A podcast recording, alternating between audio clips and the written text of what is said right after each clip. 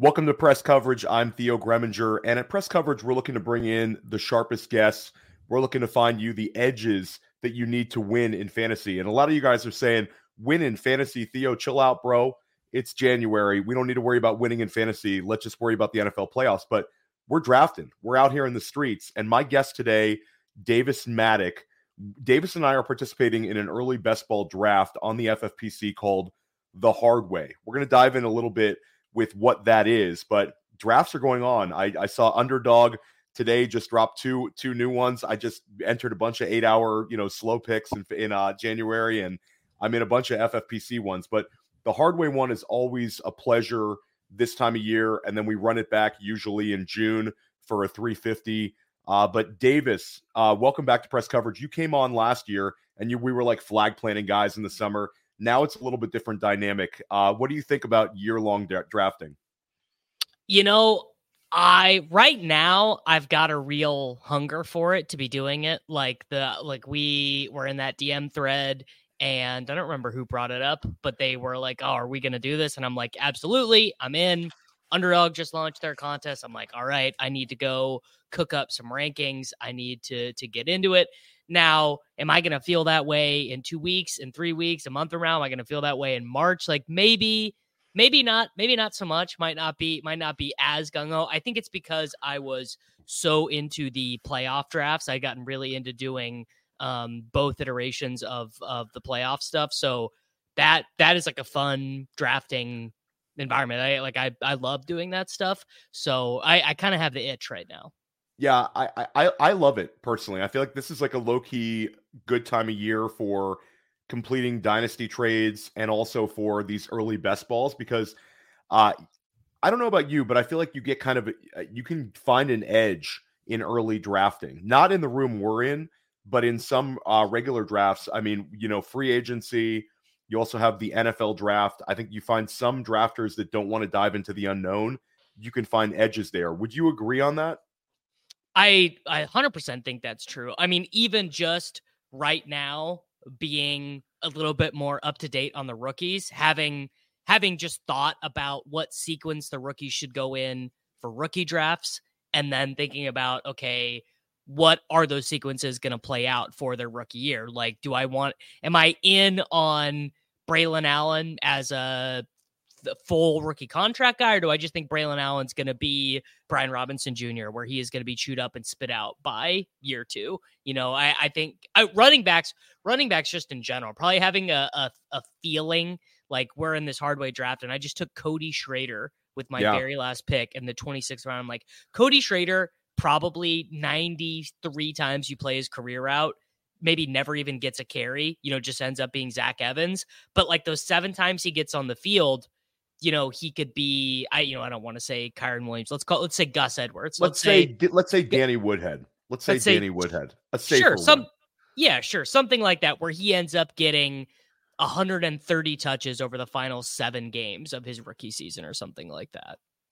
No, I, I love it, and I think this is when you take these little, little dart throws. And last year, I looked through our board from last year when we drafted. Well, first of all, let's take a step back. The hard people hear us saying the hard way.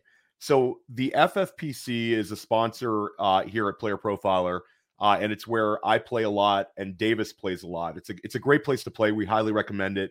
Um, but every year we do sort of like an invitation only uh, best ball draft, and then we also have an iteration for the hard way where it's uh, you know their 350 tournament.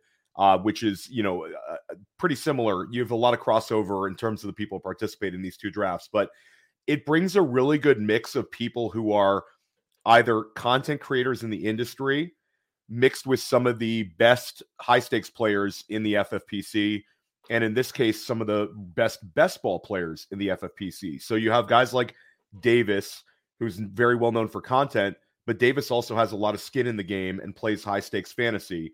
I was a high stakes guy and now I'm doing more content. And then this year John Daigle who everybody knows for content, but is also a really, really good drafter himself. He joined up. But we also have the Go Bills trio, which took down two FFPC main events. We have Abib Agbatoba, who took down two, uh, uh, at the time, football guys, now fantasy pros, 350 tournaments. Uh, we have Austin Martin, who has taken down the postseason tournament. We have Noah Riddell, who's one of the best, you know, really one of the best high stakes minds around. Uh, I'm forgetting a number of guys here. Dan Williamson, um, in like 2018, Darren, I think. Darren, Darren Armani, Fantasy Mojo's in this.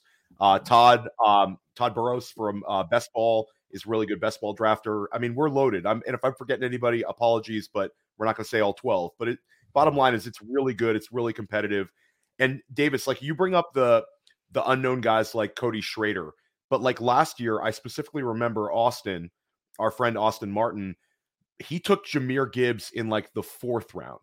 And, you know, at the time, it looked like this was a, a bullish pick, but it didn't look like a steal. And then yeah. a couple of months later, fast forward, you get those great values. So, like, you bring up a guy like Braylon Allen, and I had Braylon Allen as one of my flag plants, and I've seen you're on him as well. I, I think that's cool. I think we both see it the same way. Big back from Wisconsin, 19 years old, a ton to like about him. But if he goes at the end of the second, that pick you made is looking like money in the bank.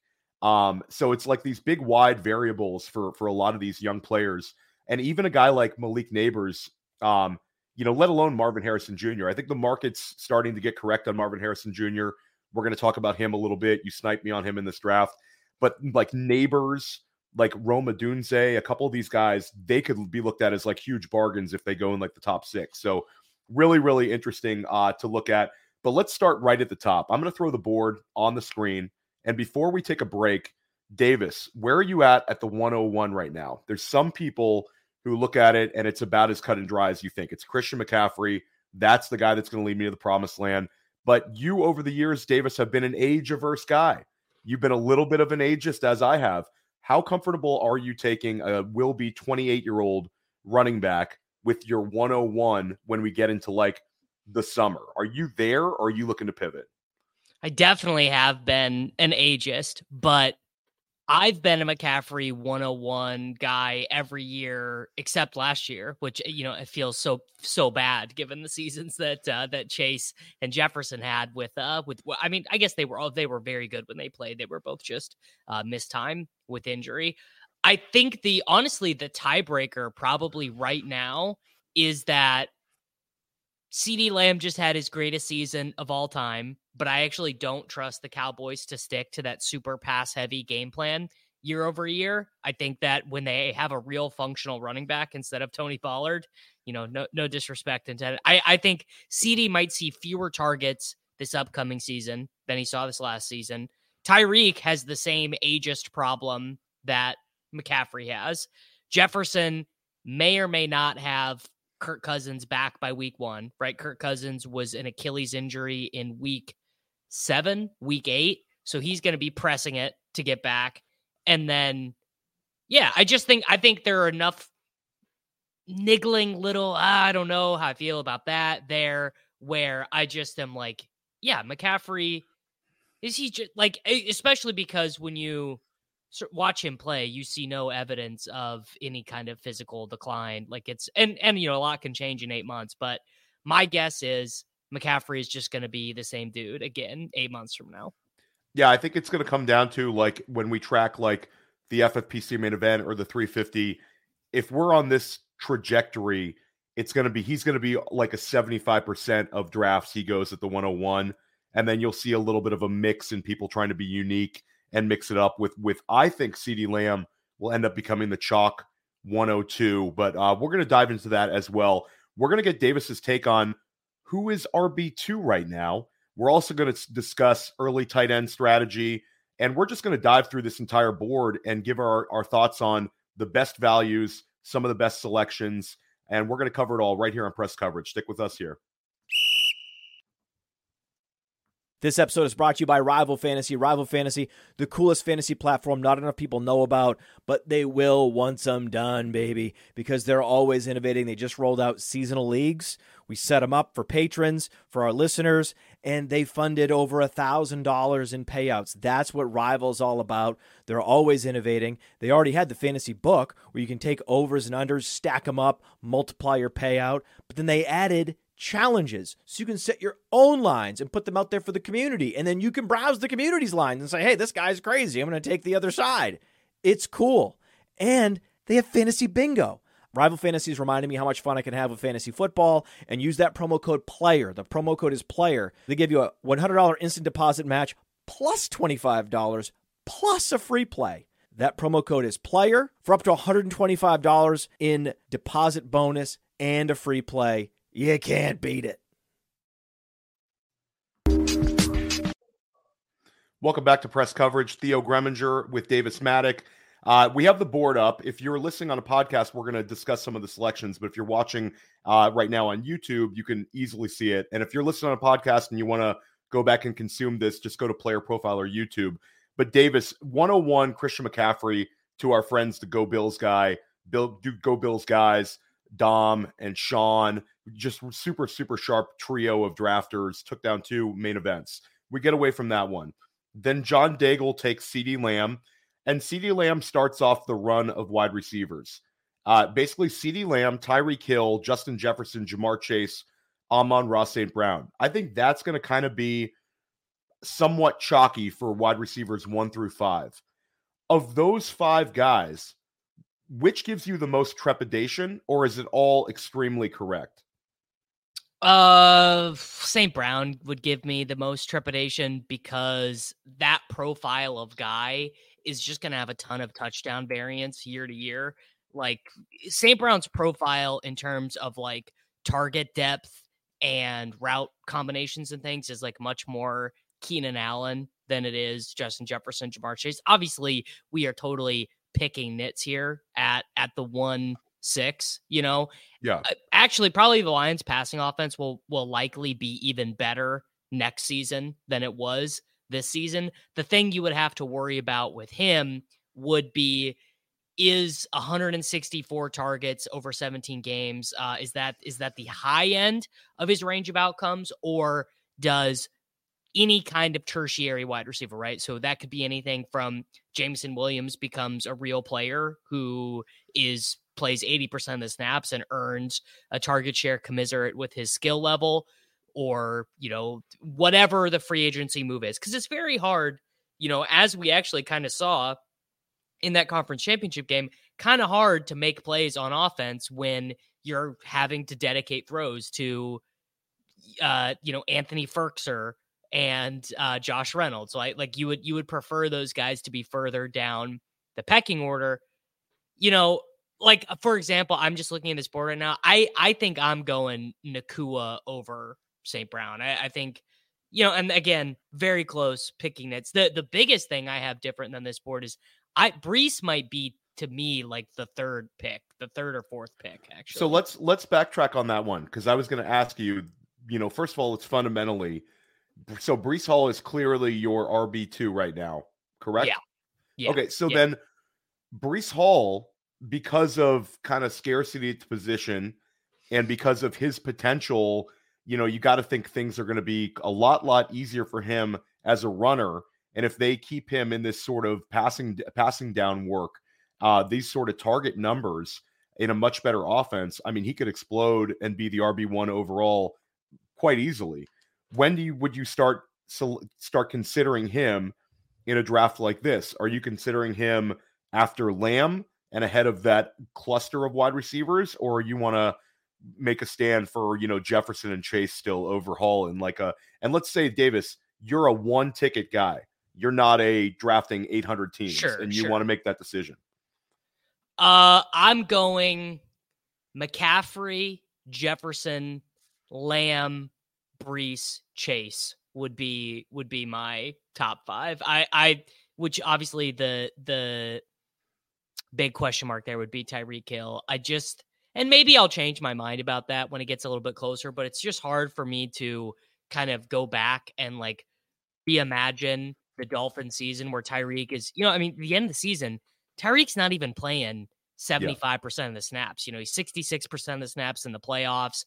Uh, you know, ends the season. His last no one would believe you if you said this. If you told people that the last 100 yard game that Tyreek had was the week 13 game against the Commanders, it'd be like, no way, that totally does not line up with what I remember about the season. And obviously, Tyreek is still a great player. He's in the absolute perfect system. Like McDaniel's going to get him the ball. it's just like a it's really it's just like okay it's a 30 year old speed wide receiver and this weird kind of offensive setup. I i don't i get i get some some weird feelings about that but i i could change my mind. Yeah i i think i'm i think i'm with you and i think that the pursuit of 2000 yards and continually playing banged up kind of took a lot out of him um and we saw it at the end. Does that carry over to the next season? I'm not sure. Anytime you start taking a wide receiver like that at three overall two overall there's always going to be a little bit of risk when they're when they you know if he loses a single step uh and then we also have to factor in maybe De'Von Achane sees a much a much bigger role um and they want to get him more utilized Jaylen Waddle could take a step forward I mean there's all kinds of variables because there's talent on that roster I like what you brought up about Puka Nacua because Puka Nacua is a guy which we all look at as a guy who really needs a lot of targets um, yeah. but there's no there's nothing blocking that. It's it's he's gonna get a lot of targets. Whereas I think he'll probably out target Amon-Ra St. Brown next year, uh, everything being equal, because you bring up Jameson Williams. I'll also say Jahmyr Gibbs only had 52 or so receptions this year, and Sam LaPorta could easily handle 20 more targets next year. So it could be a little more balance. Your thoughts on Nacua and the value he presents?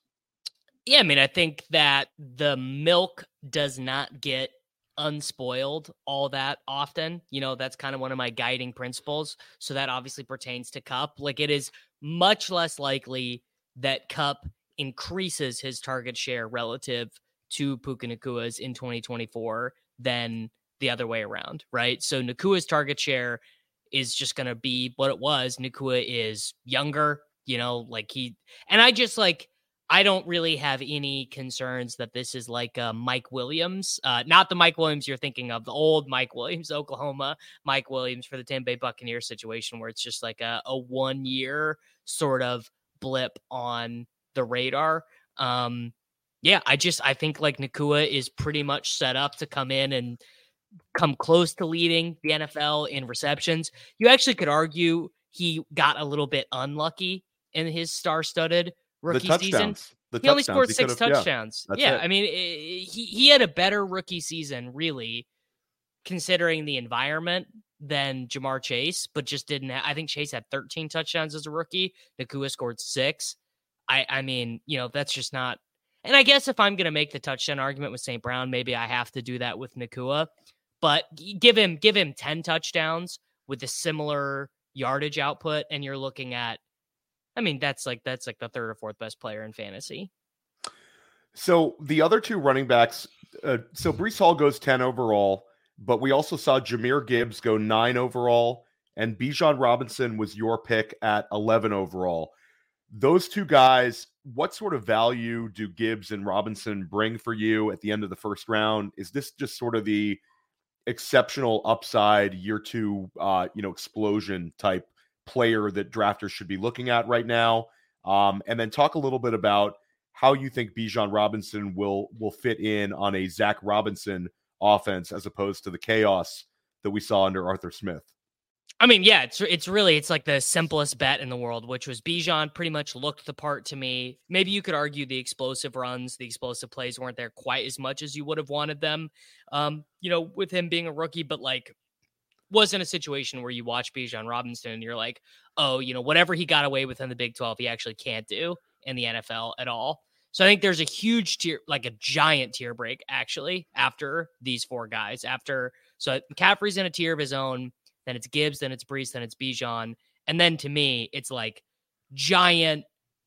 The, I mean, we might see a 50 point separation between Gibbs, Breece, Bijan, and then these next five guys, right? Just because their roles are so different in the passing game.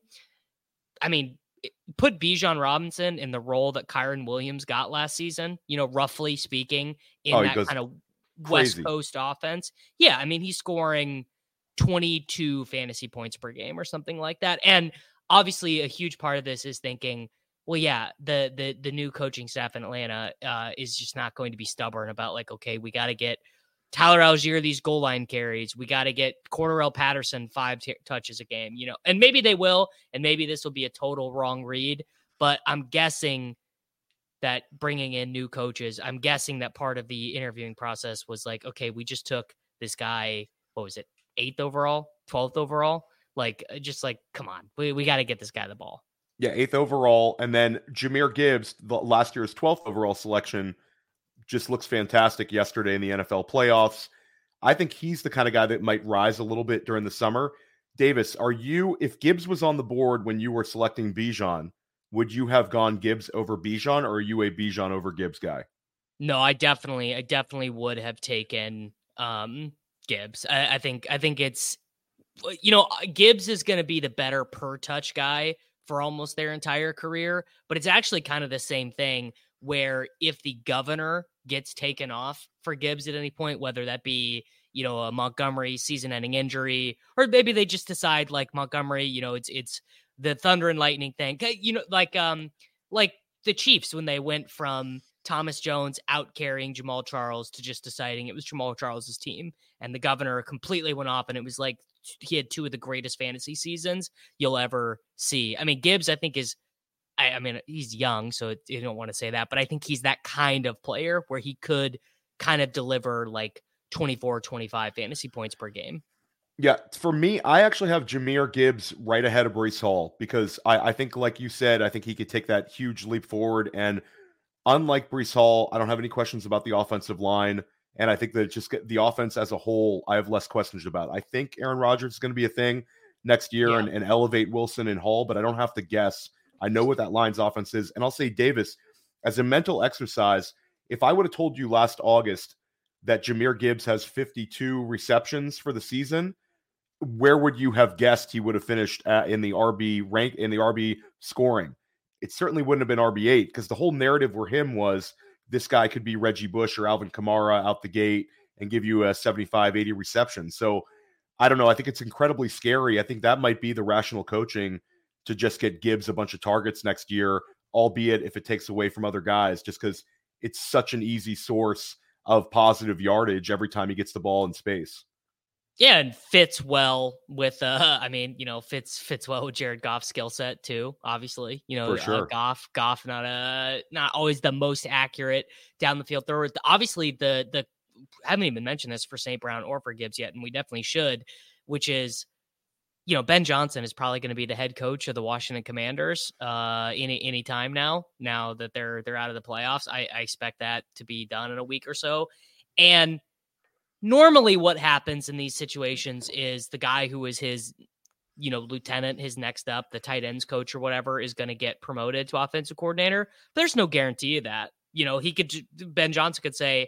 Uh, yeah, I want to bring all my guys with me. And I don't think Dan Campbell's going to be the type of guy that's like, you know going to keep anyone from fulfilling their dream or making their money or what you know it just seems unlike him. So we could be looking at you know i you know a schottenheimer popping up or you know you never you never really know in these situations like because the lions have been locked in on trying to win playoff games but they could definitely take a step back on offense next season. That's really my only concern. Yeah no i hear you and then you poured a little bit of cold water on this second round group of running backs but one we should talk about in particular right now is incredibly polarizing in both dynasty and in redraft, and that's Kyren Williams. You brought up the Kyren Williams uh, workload and his usage. Incredible. The scoring, incredible. Multiple 30 point games, averaged over 20 points per game. Still is a young player. Uh, this was in year essentially year one for him because of all the injuries, but it was year two technically. Um, but it's a litmus test. A lot of dynasty managers want to get the hell out because they've seen this story. It's a tale as old as time. And then you have some redraft managers who think this is like incredible value at the one two turn. Um, and when we start drafting these underdogs this week, Kyren's going to end up being like 106. Where are you at on Kyren Williams? Where do you see this story playing out? Do you think this is something a player you want to avoid this sort of profile? Or do you think when he gets in this like mid second, you got to take the chance? Yeah, I I got to keep it real. I I've been playing fantasy football too long to take guys like this. You know that that now. I've also been on the other side of this, which was the Clyde Edwards Helaire thing, where I was still taking Clyde Edwards Helaire as a second round pick um, after he really was not very good as a rookie and basically ended up in a like a three way timeshare with a bunch of other veteran running backs. But by and large, you were going to have a much harder time finding historic comps for Kyren Williams that end with success than ones that end with guys getting replaced, right? Alfred Morris, Phillip Lindsay. You know, it's just it's all they name name your favorite one year wonder in fantasy football. It was probably a guy in a situation a lot like uh. Now, that is a good point that uh that Mr. Toronto Dave made, which is that it's way more palatable for Kyren in season long.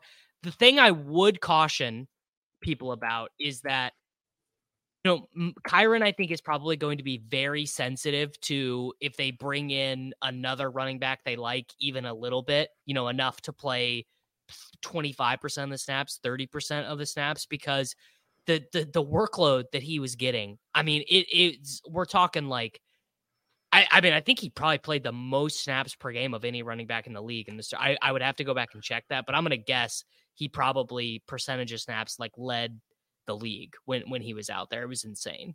Yeah, for sure. And it's weird because the the whole like the whole, you know, idea of Kyren Williams was he was going to give you so much as a as a receiver and you didn't see that to to that a large extent. So, I don't know, I think his role could develop next year. Right now Sean McVay just loves him so much, but was it because of how ugly the rest of the running back options were on the roster? I think he right. really likes Kyren Williams, but I don't know it's a it's a weird one. There's got to be a point where I would consider him, but he hasn't been a guy that I would look to target certainly in the first round at all. Um, but let's talk about the other four running backs that were selected. Uh, Jonathan Taylor actually was the first one selected, then followed by Kyren Williams, De'Von Achane, Travis Etienne, and then Saquon Barkley. So you're that's your second round. Give you five running backs in the second. Uh, do any of those guys create any uh, excitement for you, Davis, or is it all sort of a void at that cost? I mean, I think this is probably like the most brutal, actually, very similar to how it was last year. Like, what second round pick did well in 2023? Like, they all suck. Tony Pollard ended up being on uh, underdog and above average advance rate player just because he wasn't a total zero, basically. Um, you know, Taylor's like you, like you kind of know exactly what you're getting at this point. Like, uh, although you know the Anthony Richardson stuff, there was concern last year that Anthony Richardson would just be like a disaster, and like clearly it's not the case. He's going to be good when he's in there. They'll have Minshew as a backup; he'll mostly be fine. Achane is like, I mean, he's the ultimate sort of. You you just I don't know. It's like life's like a box of chocolates. You never know what you're gonna get. Style it you know because he he missed two he missed uh multiple times with injury he had multiple different lower body injuries. He weighs 180 pounds. Uh, no one denies watching him that he's like completely game breaking, unbelievable, incredible, talented player. But can he handle 280 touches a season at his size? Like, like truthfully, probably not. My guess would be now, am I going to take De'Von Achane like a lot in these drafts? Absolutely, because I can't imagine going through a season without, like, for example, Achane versus Barkley is like not close to me, just given their offensive environments. ETN, you you could you could tell me that the Jaguars get their shit together next year, you know, and that they all just kind of stay healthy, and that Lawrence is not like banged up, and that like it just all kind of works out for them in a way that it didn't at the end of the season. I I would buy that, but I mean, Achane is like just as explosive as ETN, but on the better offense right now. So let's dive into one more group of running backs. We see no running backs selected in the third round at all. And then we see this trio of guys that will be entering their third year in the league that all had fantasy success, success last year. I selected Rachaad White at the 401. Then we also saw James Cook uh, off the board at the 404.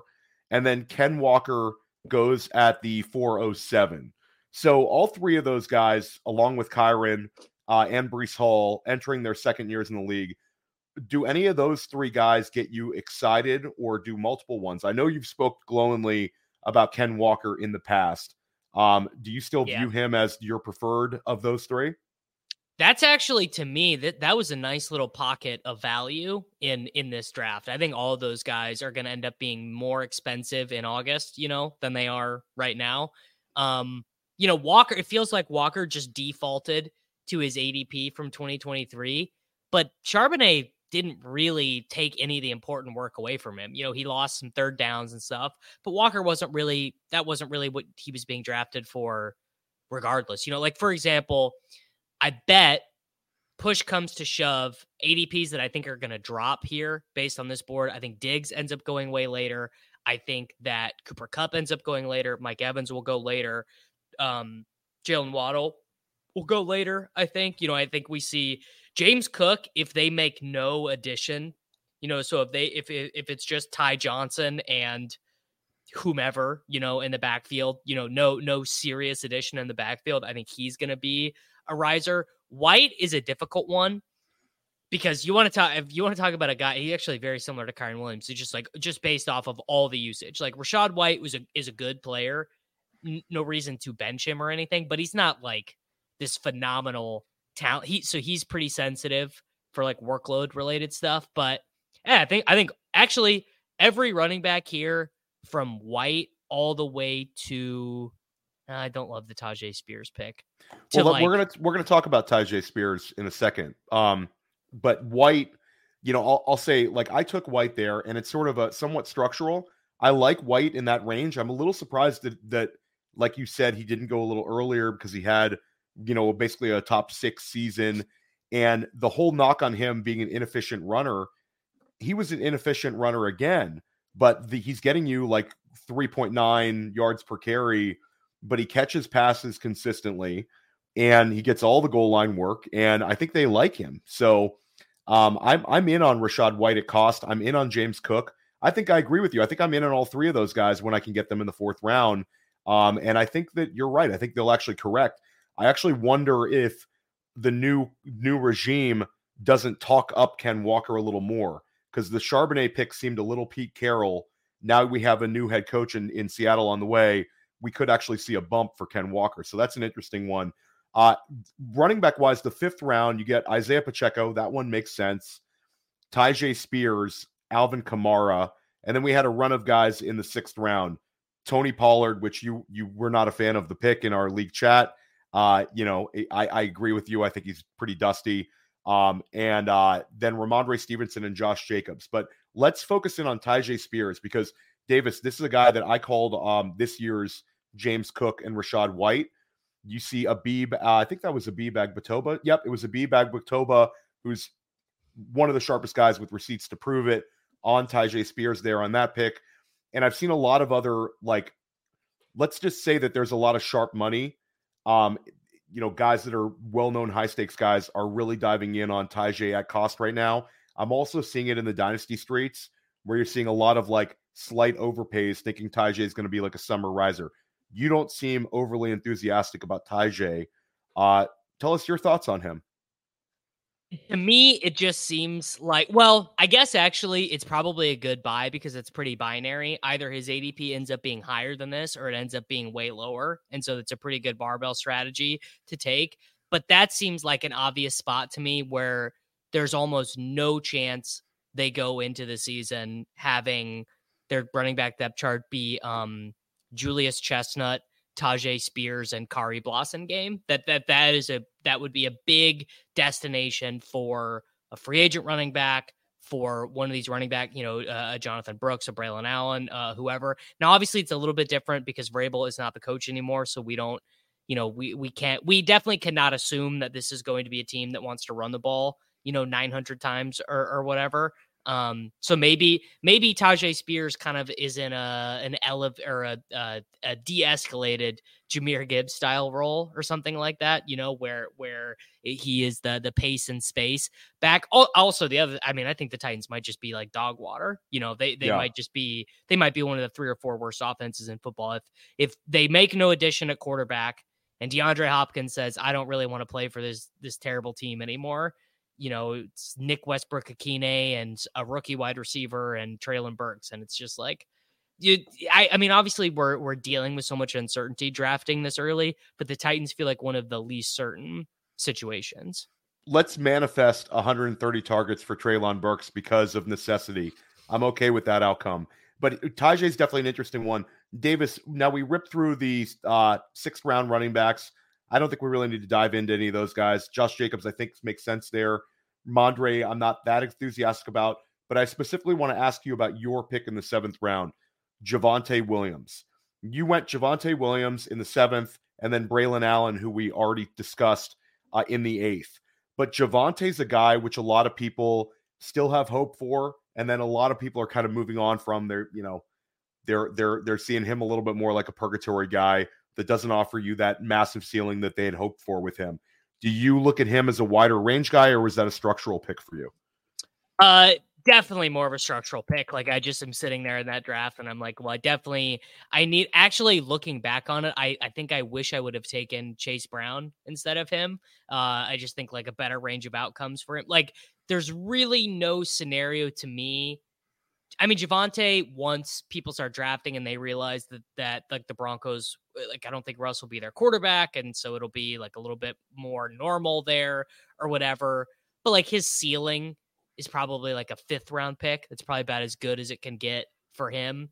Whereas if you know when Mixon is cut and they don't really add another running back, like Chase Brown could get the Tony Pollard rise. You know, Chase Brown could be Chase Brown could be like a third round pick, actually. Eh, I think if, if really looking at the board right now. Yeah, Javonte is a structural pick. I, I think his role, like literally, probably remains the same, and it won't be Perine. It'll be someone else. You know, it'll be Jaleel McLaughlin gets four touches a game, and you know, just some, you know, Pierre Thomas comes back like unretires to come play for Sean Payton or something. Like literally, it could just be anyone is is playing the passing down. So Javonte gets 180 carries, he gets 40 targets, scores five touchdowns, and just kind of churns along. Yeah, it's I, I love I love your call on Chase Brown. That was a really interesting one. And then there's a couple of running backs that you know I see in like the 11th round that I thought were interesting. The Kendre Millers, Jerome Ford, Nick Chubb could be a cut candidate. Uh, and Jerome Ford showed that he can catch the football. I think he's a little underrated right now in these early drafts. And I liked my selection of Roschon Johnson, uh, getting him, you know, very end yeah, of the 11th at the 11 12. So I think we can move on from running back, but I want to get into tight end. Davis, you took the tight end one uh, off the board at Sam LaPorta. So you started off with Bijan Robinson at the 11 overall. I drafted at 12. I went Garrett Wilson, AJ Brown, and then you followed up with Sam LaPorta let's take a bird's eye view for for tight end. This year, I think that the community is really excited about tight end as a whole. We have maybe more tight ends that we can paint a picture for making a big impact for our fantasy teams, but we're not going to see a first round tight end, even in tight end premium, even when we get to main event season. Would you agree with that statement? Mm, I think we might, man. The people are horny. The people are horny for Sam LaPorta. The people are also gonna. Trey McBride is also gonna be a second round pick. That yes. that is uh that is at three twelve. That, that might be that might be the cheapest that he goes. P- period. You know, like if the Cardinals if the Cardinals take Marvin Harrison Jr. and don't do anything at quarterback, and they make like two good offensive line signings, like people are going to be all the way back in on the Cardinals. People are going to be like, it's time. They're scoring 24 points a game. Like it's all the way back. Um, yeah, I mean, LaPorta just feels like the net. I mean, LaPorta did already score the most fantasy points of any tight end. Like he literally has already been the tight end one as a 22 year old. And yeah, probably he's he might step back a little bit actually in terms of like pure volume if they do make a move for a. Like, what if Tee Higgins is is a Detroit Lion? You know, something if they make a move, if they make a move like that. But he actually was like not super efficient as a rookie. So you actually would probably expect him to get a little bit more efficient just as he like learns the position and everything. Um, like Hockenson's most efficient year was actually the year he got traded. Hockenson used to be like the the super inefficient guy who played 97% of the snaps. But really what it was about for me was I was like, I'm not starting running back, running back. No chance am I taking DJ Moore here. No chance am I taking Olave here. No, I, I actually almost took Debo, who didn't go until the 3 2. Like I just I so structurally I thought yeah, it's I, I the three guys who were in my queue were guys who didn't go into the the other guys weren't into the third round. It was LaPorta, Debo, and Mark Andrews were the guys in my queue. Yeah, and uh, again, we're super super early drafting, but I think the other thing you bring up structurally is if you're drafting near the turn right now in an FFPC and you don't take LaPorta where you did at like let's say anywhere between 11 and 11 and like 15 Like that, I think will be his consistent range. You're running the risk that you're going to miss out on your guy McBride as well if you want to go early tight end. Mark Andrews and Travis Kelce, though, Davis, they go. Kelsey goes at the two, uh, the the 209, and we saw Mark Andrews go at the 307. So both those guys go uh, uh, right after LaPorta, but close enough. Where are you at on those two guys right now uh, in terms of your outlook for them in 2024? I mean, they look probably to me like the two best values on the board, maybe, maybe just period, right? Where Kelce's production, we're we're talking about a guy who's I mean, look, we're, we're doing this. We're doing this on January 29th. We, if we yes. were doing this in three weeks, Travis Kelce might be retired. Travis that's Kelce, right. I, I actually think if they win the Super Bowl, I think that's probably it. I, I think he probably just calls it and says it's not, it's not really going to get much better. He's due a, a ton of money, so maybe I'm wrong. I, I think he's due he's due like 16 million dollars a season or something like that. So maybe that's wrong. But but regardless, like the the the the years of Travis Kelce being like the difference maker at tight end, I just think are uh, done. You know, he's just it's he can still do it. It's whatever happens to every great athlete is they can still do it, but they can't do it every down, every snap, every play. It's just too hard on their bodies, and we're seeing that in the playoffs right now. Like Kelce on Saturday or on Sunday against the Ravens made maybe one of the best, two best plays of his whole career, catching a touchdown and converting this great third down play but like it's not that long ago that they couldn't get a first down against the Raiders, you know. And I and told I, think, I told Davis before the show, I'm like, we're not going to dive too much into the NFL playoffs because every other show you're listening to today is. But gosh, that that third that that conversion that third down play was yeah. insane. That was insane. And then the the touchdown on Hamilton was just it was just. I mean, that was that was like the statement to start the game out. Attack him, their best their best defender, a guy who hasn't given a touchdown all year. So yeah, I'm with you. I think they both make sense there. We're also seeing a great deal of enthusiasm for this rounds five and six tight end group. I've seen that there's been like an intense tight end cleanup. No, uh, they all suck. Kittle, oh, Kittle, on. and Bowers are the only ones I want to click. There, okay, so you're anti Kincaid in the fifth. I'm surprised by that, Davis. Expand on that yeah, one. because because the most obvious moves for the Bills this offseason are going to be replacing the need to throw consistent 7-yard passes just to keep the sticks moving. Either Diggs is going to take a pay cut or he's going to be traded. They are going to take a wide receiver with their first round pick. I would I would I would make a wide receiver for the Bills first round pick minus 180 right now probably. Yeah, me too. Me too. And Kincaid is I mean, look, the, the dude scored the dude scored two touchdowns the whole the whole season. He did not have a hundred yard game. He's like he is actually exactly it's so funny. Kincaid's rookie season was like uh the the people who loved him got to say they were right because he played a lot more than they thought because Dawson Knox got hurt and was not very good. But then the people who said you can't take Kincaid at, at this ADP because he'll just be a slot wide receiver. We're also right because that's all he was. He was like a pretty inefficient, close to the line of scrimmage slot wide receiver.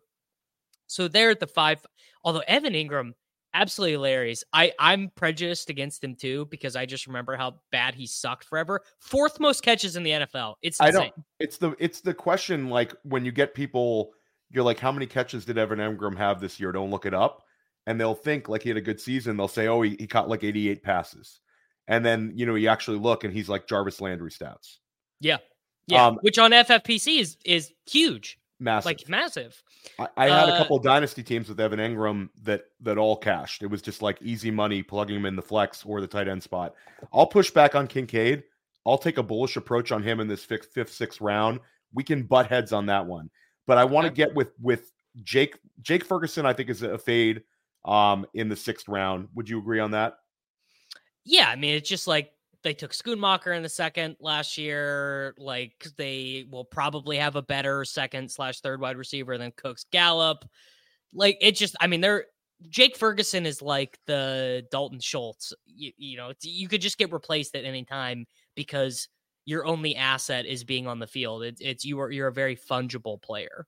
So you're not buying the David Njoku value here, despite his incredible play to end the season. Do you view that as more of a that was Flacco's the way not going to be the Flacco quarterback. and yeah, okay. Flacco's not going to be the quarterback because Watson's going to be the quarterback, and they're going to go back to 198 yards per game on offense. I agree with you on the Brock Bowers being exceptional value there. I thought about taking him, you know, when when I was selecting the wide receivers. I almost took him, but I liked the uh, value of Rome Odunze and George Pickens uh, right there at the five six made sense to me, especially structurally. But it hurt me to pass on Brock Bowers. Talk about where you think Brock Bowers will end up. Um, let's say Brock Bowers goes fifth overall to the Los Angeles Chargers to be Harbaugh's like weapon. Third round You're pick. talking about yeah, third yeah, round. third round pick. Okay, so let me throw out a, a an uglier one. Brock Bowers goes 15th overall to the Indianapolis Colts, which I think is his floor. That feels pretty wise. good still. That feels pretty good still because his target competition is Josh Downs, you know, and running backs. Like they, they there's no there there's really nothing stopping him from getting 110 targets as a rookie in in that scenario, right?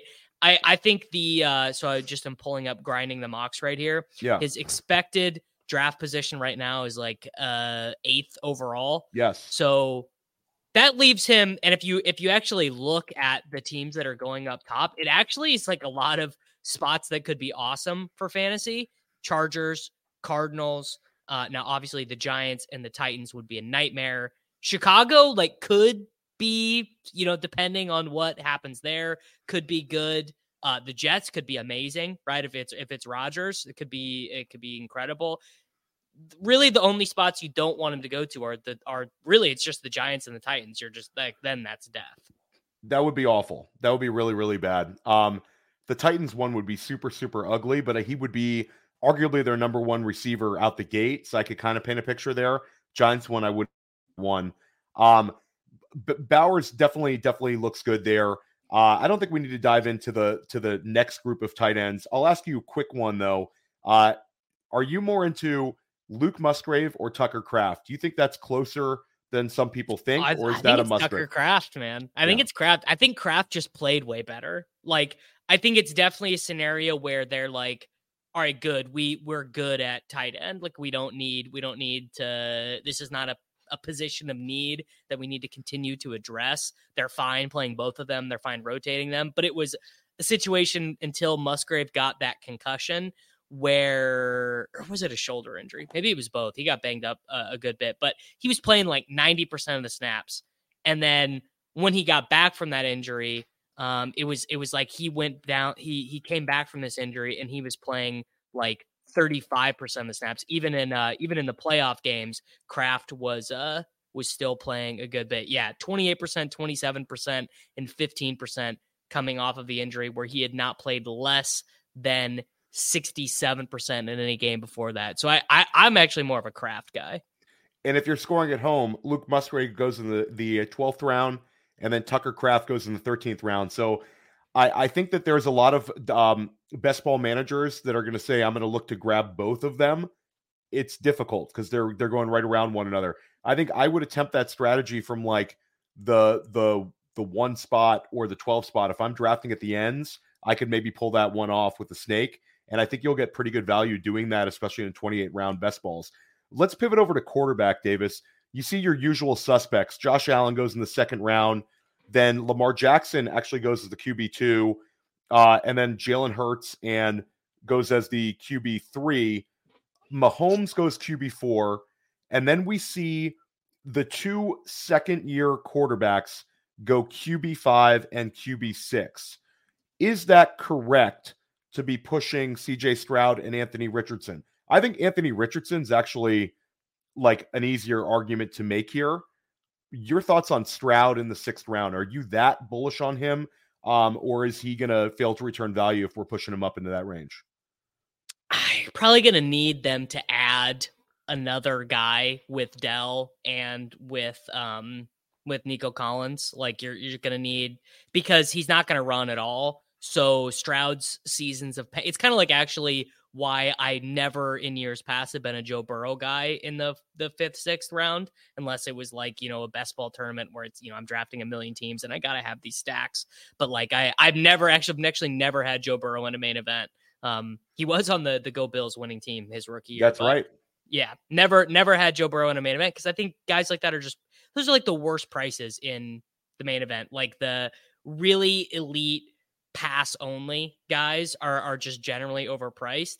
Like CJ Stroud is pretty unlikely to score more passing points than Dak Prescott, right? Pretty unlikely. Like actually, the pretty unlikely to just outscore Brock Purdy. Honestly, points per game. I, I think I would be surprised if CJ Stroud outscored Brock Purdy points per game next season the the I'll tell you right now, the ADP that's going to go the the lowest out of all these guys is going to be Justin Fields when he doesn't have a starting job in Week One. Yeah, that's that's a spicy one.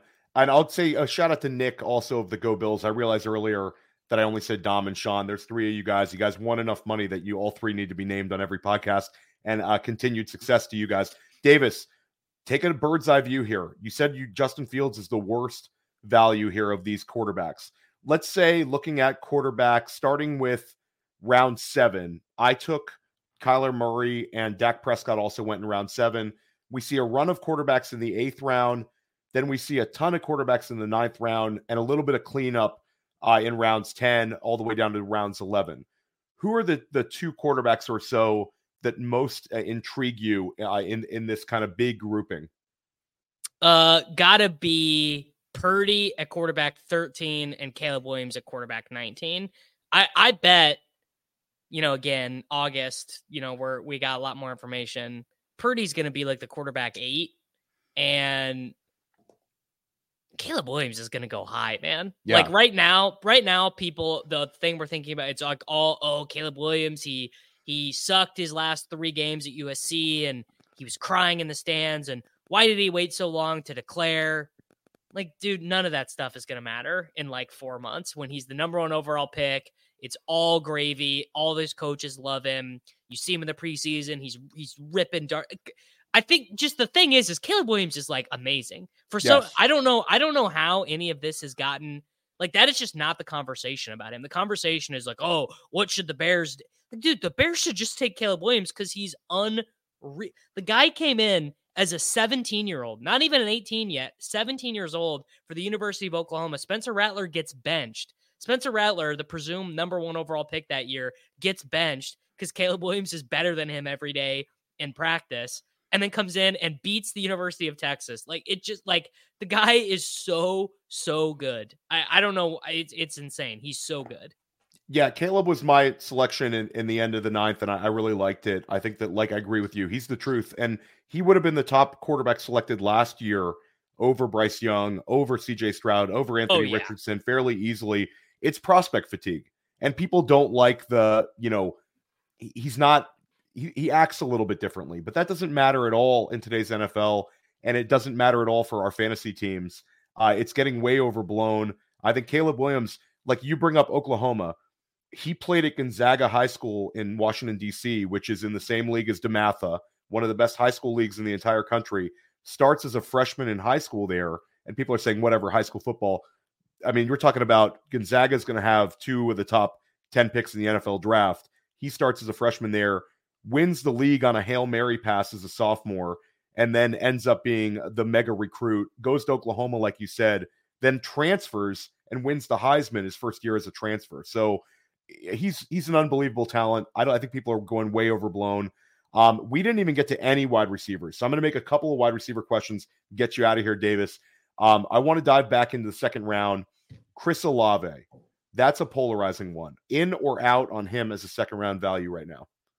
I'm definitely like in on him, like theoretically, but I just I can't imagine that Chris Olave really is the 11th best wide receiver in fantasy football. I just like, I think I'd rather have Nico Collins than him. I think I'd rather have Debo than him.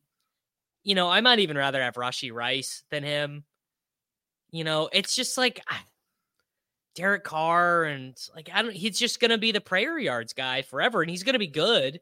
You know, Olave, you definitely are not like trying to like sell low on him in Dynasty or anything like that. Like, I'm not saying this is some terrible pick, but I don't know. It just that just felt that felt rich to me. Yeah, I I I can't get there. And in Dynasty, like we have him highly ranked, but he's exactly the kind of guy that I want to pivot out of because this is a massive season for him. Like, okay, you know, rookie year we flashed, Second year, we get the incredible draft capital. Doesn't really pay off, but flashed again. This year, people need to see receipts, or it's going to start being a trickle down. Uh, one other wide receiver I want to uh, ask you about is DJ Moore. Are you in or out on DJ Moore as a top 18 pick? You don't really need to expand on this one. Out.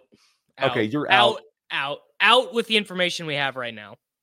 Is there a scenario over the summer? Let's say Caleb Williams is a Chicago Bear. Yeah, then you're in. Be, then then I'm in. But I just it's so I think I that all the information that seems to be coming out of Chicago right now is that they're leaning trading the picks and running another year back with Fields. So you already talked about how you saw Debo Samuel as a big value. Are you Debo Samuel or Brandon Aiyuk next year if you could pick one for your fantasy team or both?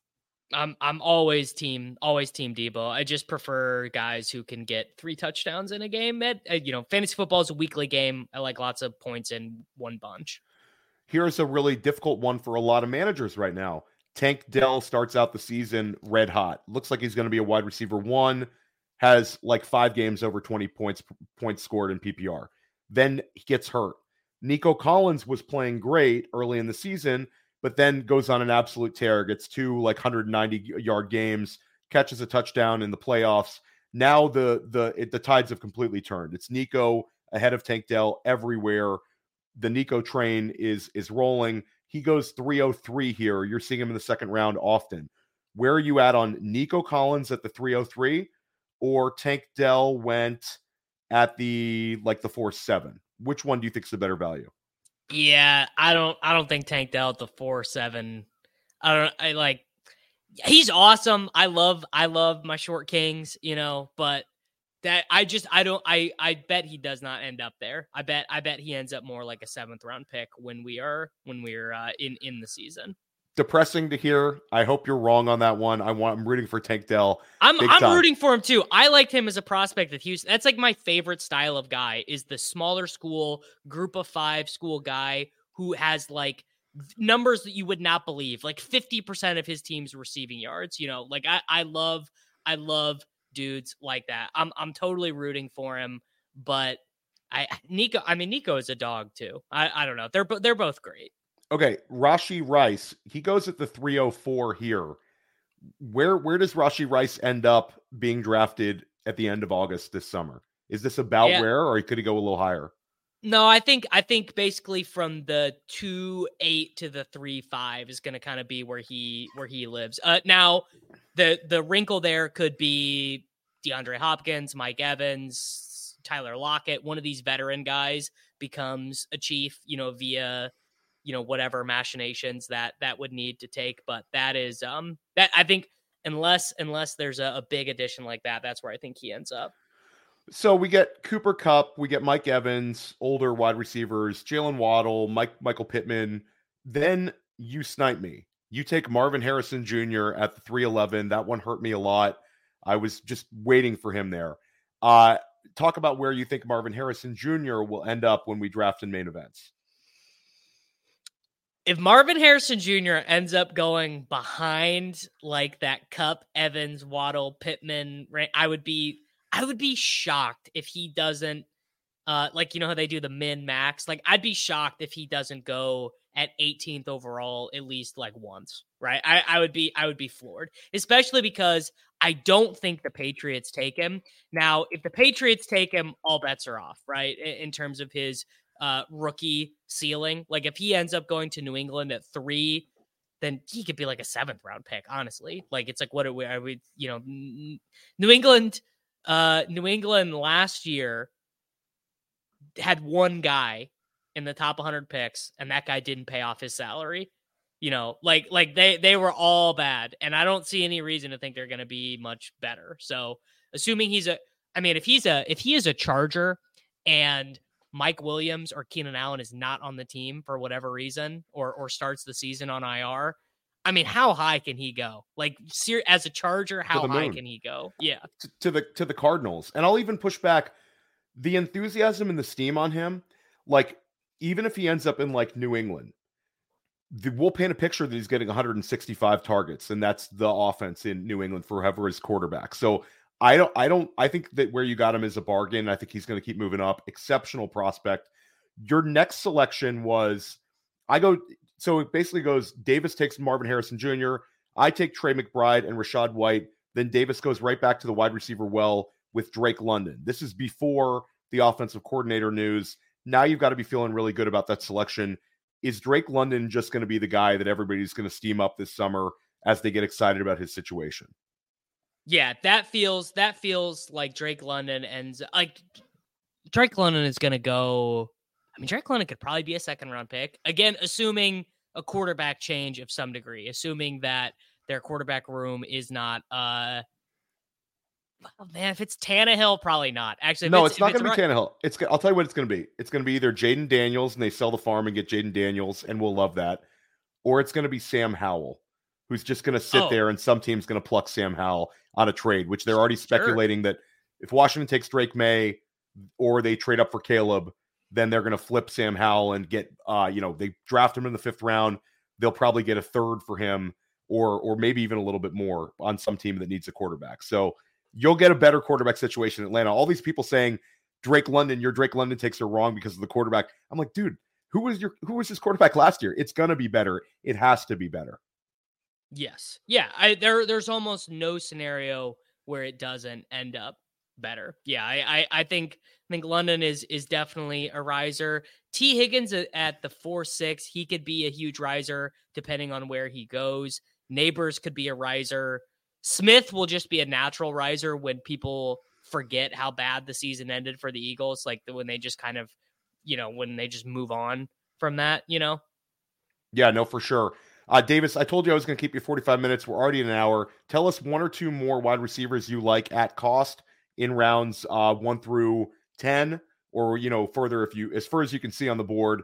And then are you in on Calvin Ridley or was that just a structural pick? You took him at the, uh, the 602. That was, uh, that was a structural pick. Although he's definitely going to earn wide receiver 35 volume. It's just I don't know how efficient he he can be, you know, and it, not even a lock that he is going to be a Jaguar.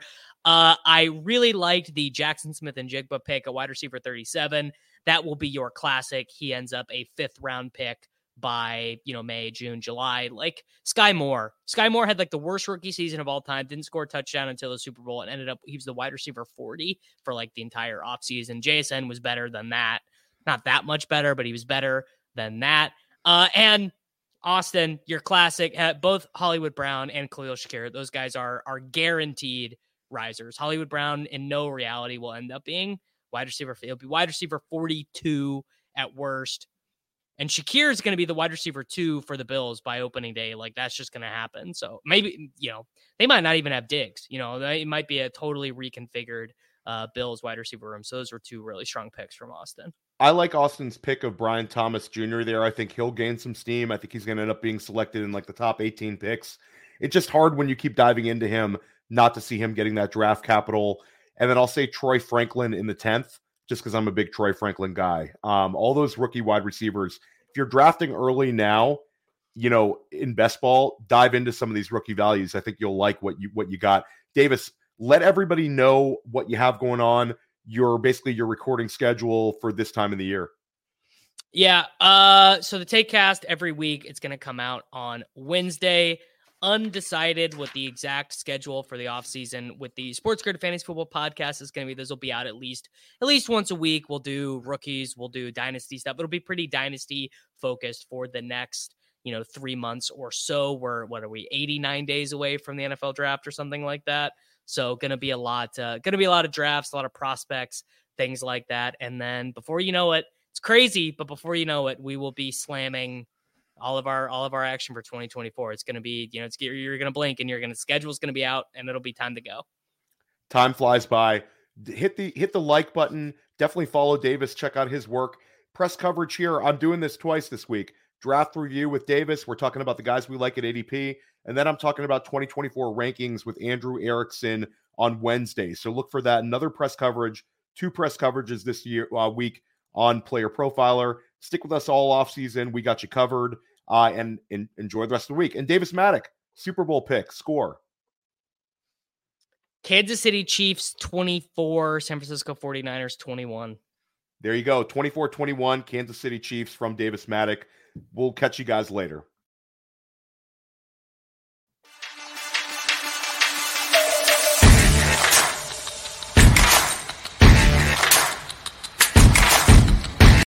Hey, I want to take a moment to thank you for tuning in. It's important to me that all of our media be free. This is only possible because of you allowing a true independent sports media enterprise to thrive unlike any other in the business.